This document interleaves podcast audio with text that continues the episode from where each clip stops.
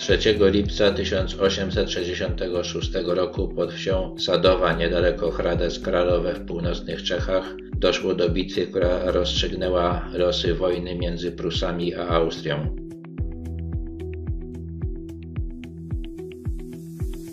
Dowodzący wojskami pruskimi generał Helmut von Moltke zdecydował się zaatakować armię austriacką liczącą od 210 do 260 tysięcy żołnierzy, dysponując 140 tysiącami. Liczył na to, że kolejna armia pruska dotrze na pole bitwy w ciągu kilku godzin i wesprze go. Tak też się stało i Prusy zwyciężyły.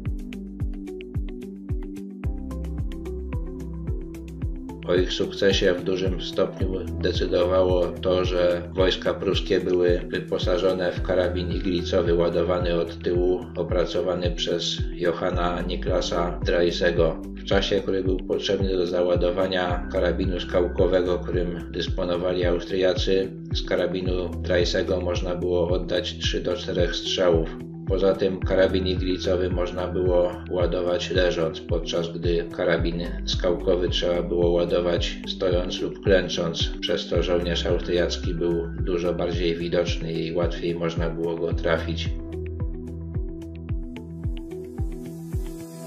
Zwycięstwo pod Sadową otworzyło Prusom drogę do zjednoczenia Niemiec pod swoim przywództwem.